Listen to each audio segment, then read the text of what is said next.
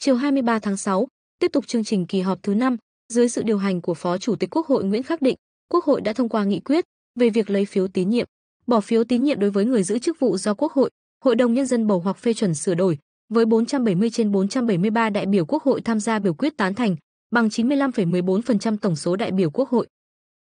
Theo nghị quyết, Quốc hội lấy phiếu tín nhiệm đối với những người giữ các chức vụ Chủ tịch nước, Phó Chủ tịch nước, Chủ tịch Quốc hội, Phó Chủ tịch Quốc hội, Ủy viên Ủy ban Thường vụ Quốc hội, Tổng thư ký Quốc hội, Chủ tịch Hội đồng dân tộc, Chủ nhiệm Ủy ban của Quốc hội, Thủ tướng Chính phủ, Phó Thủ tướng Chính phủ, Bộ trưởng, các thành viên khác của Chính phủ, Tranh án Tòa án Nhân dân tối cao, Viện trưởng Viện Kiểm sát Nhân dân tối cao, Tổng Kiểm toán Nhà nước.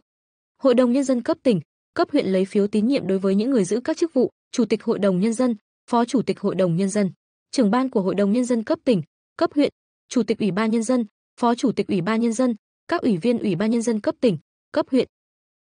Quốc hội, Hội đồng Nhân dân bỏ phiếu tín nhiệm đối với người giữ chức vụ do Quốc hội, Hội đồng Nhân dân bầu hoặc phê chuẩn trong các trường hợp quy định tại Điều 13 của nghị quyết này.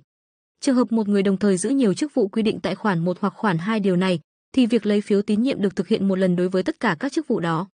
Không lấy phiếu tín nhiệm đối với người giữ chức vụ quy định tại khoản 1 và khoản 2 điều này đã có thông báo nghỉ công tác chờ nghỉ hưu hoặc được bổ nhiệm, bầu cử trong năm lấy phiếu tín nhiệm.